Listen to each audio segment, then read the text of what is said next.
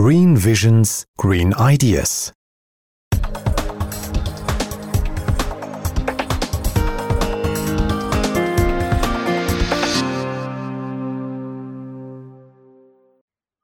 Okay, hi everyone. My name is Kerstin Fischer, and this podcast is kindly supported by allgoodspeakers.com as usual. I'm here with Oliver Niebuhr, and we are both members of the Green Alsion Initiative. Today, we would like to discuss potential effects of behavior change and announce the Behavior Change Challenge, a competition for students and staff at SDU. Hello, everyone. Yes, there will be a competition in which everyone can participate and which targets people's behavior. But, Kerstin, really, does behavior change really make a difference? Aren't the challenges we face not so big that whatever we change our everyday lives um, or not makes no difference? Yes, to some extent, you're absolutely right. If I decide to use only one paper towel in the restroom instead of two or three, this won't save the planet. However, with behavior change, it's a little bit like with democracy. Each of us uh, only has one tiny vote, but if many of us make similar decisions on election day, then a lot can happen. A bit also depends on which behaviors you change. If it's a small one time action, such as not buying a salad because it's wrapped in lots of plastic, then the effect concerns this one piece of plastic, which may otherwise have ended up inside the stomach of a, a rare seabird. But it's true, we won't save the world with one piece of plastic less. However, if you change a behavior that you do frequently, say bring out bring your own cup for your daily coffee, uh, then you save 365 cups and their plastic lids per, per year, including their production and shipping costs, etc. Thus, it de- depends a little bit on what behavior you change. Ah, okay. So you are saying it just adds up. Yes, that and changing a behavior has also other effects. One type of effect is called the spillover effect, and it's not understood very well so far. But the point is that when people are doing one good thing, they may also want to do other good things. Thus, they may think of themselves as a person who cares and thus make other adjustments to their lives and may hold their politicians accountable for taking action as well. Ah, so it's like I think of myself as a good guy, and therefore I also eat less meat, take the bike to work, turn my computer off instead of leaving it on standby, and so on. So it's just a bit like a chain reaction then. Yeah, exactly. And uh, this again has a further effect, uh, namely social proof. Humans generally look at others to find out how they should behave. And as long as they look around and see nobody that nobody cares, then they also behave, behave as if they didn't care. Thus, changing a bit of our uh, of your behavior gives other people the courage to change a bit of theirs as well. And this is how we can create really large effects and changes in policies and hence have a real impact. So, this is what you want to achieve with the behavior challenge at Alsion? Yes, exactly.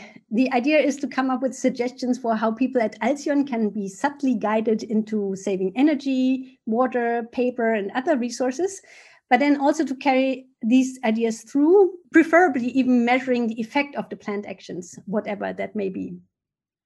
For example, such a project uh, could be to make people use the stairs more often you could count for a day or so how many people take the elevator.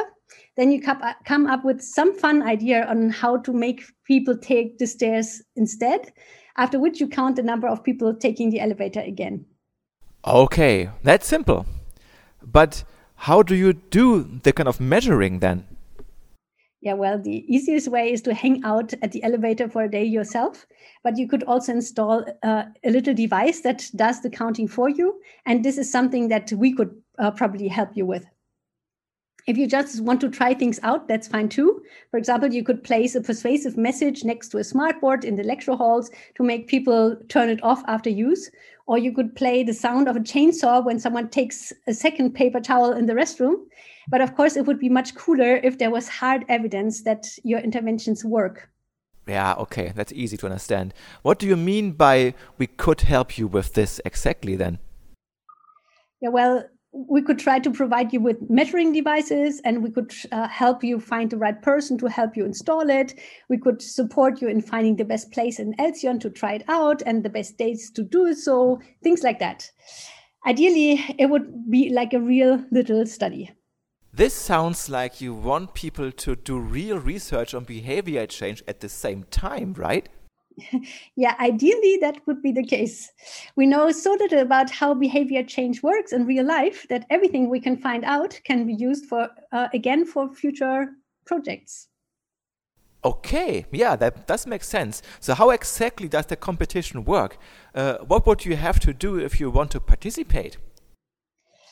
Well, the only thing you really need is an idea then you contact one of us and we could jointly brainstorm how you can best try your idea.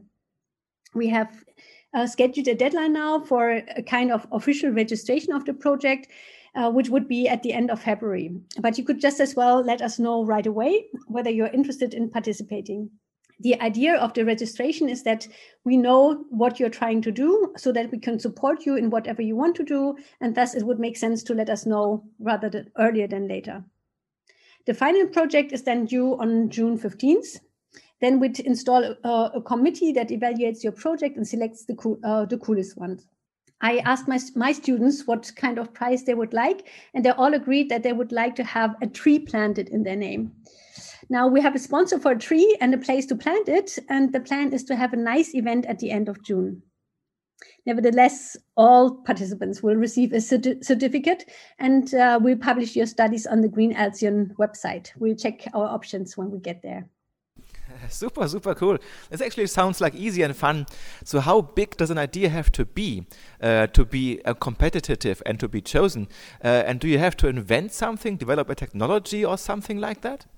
Yeah, that would be cool but you could just as well put stickers on the door of the lecture halls to remind presenters to turn off the projectors or smartboards, everything that has even the slightest chance of saving resources. Okay, then I can only encourage everyone to use the opportunity to build something that helps make this world a better place. exactly. Contact me for details and uh, in case you have questions. There's not much to lose, but a lot to gain. My email address is kerstin at sdu.dk, and the Behavior Change Challenge is also described on the Green Alsion webpage. Wow, super. That was very informative. Um, thanks for being here today and thanks for listening um, to all the listeners out there. And I hope there will be lots of cool ideas coming in over the course of the next months. Thanks for having us today. Bye-bye. Bye.